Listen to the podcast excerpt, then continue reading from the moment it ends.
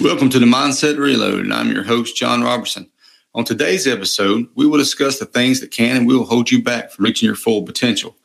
I like to refer to these as monsters in the closet, the voices in your head that make you your own worst enemy. When shopping for affordable and customizable insurance coverage, look no further than Rustic Ridge Insurance Services of Rome, Georgia. Rustic Ridge Insurance Services specialize in small business and farm insurance, as well as personal auto and property needs. Now serving Georgia and Alabama. Contact Rustic Ridge Insurance Services at 706 622 2484. That's 706 622 2484. Call now to protect your assets.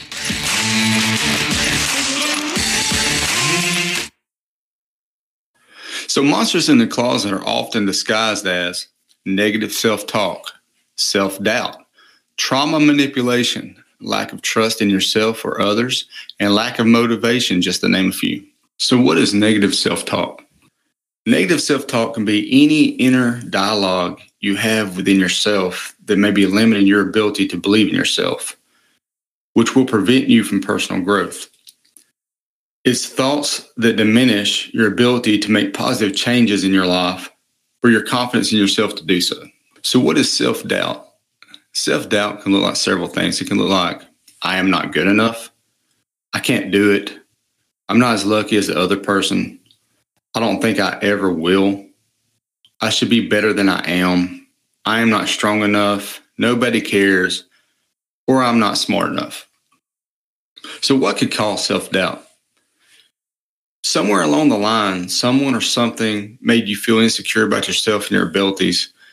The fact is that it's your life to live, it's not anyone else's to live. Who cares what other people think? It's not anyone's place to judge you because I promise you that I would not want to live their life under a microscope. So, why are we letting something someone said about us ruin our own image of ourselves? Why let it take Uh, take away our joy and determination to grow.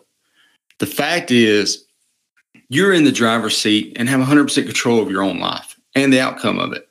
You have to be your biggest fan. If you're not, then who else is? Who's supposed to be? We have to replace self doubt with self love, which we will dive into in another episode.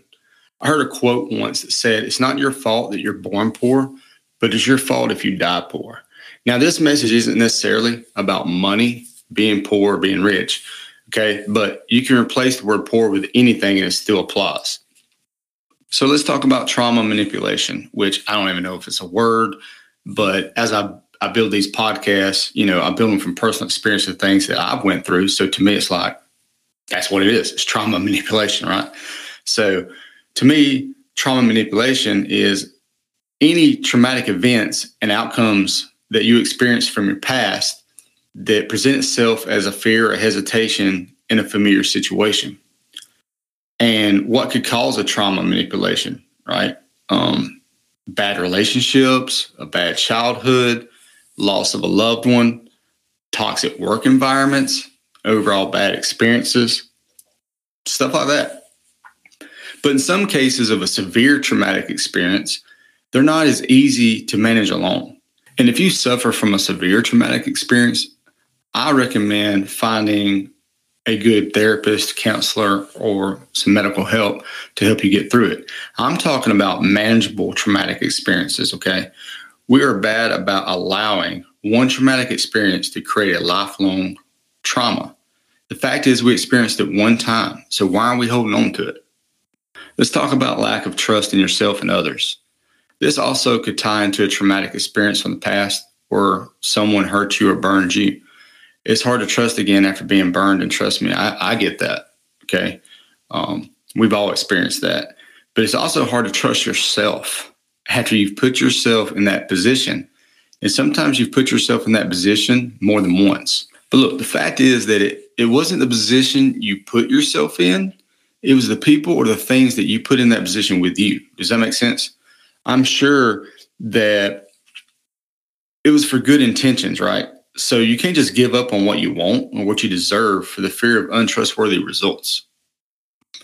just make a better decision on who you trust to do things with. And I know I know that's hard, but we have to do a better job of setting boundaries and knowing what we want and having the control of allowing someone to share things with us. And that's where we need to reload our mindset, it's our life, put people where they deserve to be placed in your life. And when you trust, trust slow. Um, it's your life. Shouldn't let anybody affect it. And I'll say it again your environment sets your potential. You'll probably hear me on these podcasts say that a thousand times, whether that is a business partner, a relationship, friends, or family. Your environment sets your potential. So, what creates lack of motivation? Negative attitude, right? Negative attitudes are contagious. And the fact is, if you have one, it's probably because of your environment. Once again, if it's not your environment, it's because you've been hurt in the past. You've got to learn to let that shit go. Okay. Uh, another thing of lack of motivation is procrastination. This is a good one because it's almost like a disease in the fact that procrastination isn't the main problem. It's not the root of the problem, it's a symptom of a bigger problem. Why are you procrastinating? Figure that out and you'll find your motivation. Okay. Unmanageable stress. Stress is inevitable. It's going to happen, but it's what we can do to manage it that matters. This may look like changing bad habits, once again, your environment or your job, but you have to control it or it will control you. Sometimes stress is caused because we simply don't know how to say no to something or someone, and then we become overwhelmed with ourselves. So identify it and eliminate it.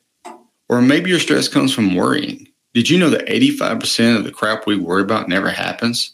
12% doesn't happen the way you worried it would and only 3% actually happens the way you feared it. So, how much time and energy are we wasting on worrying? Okay.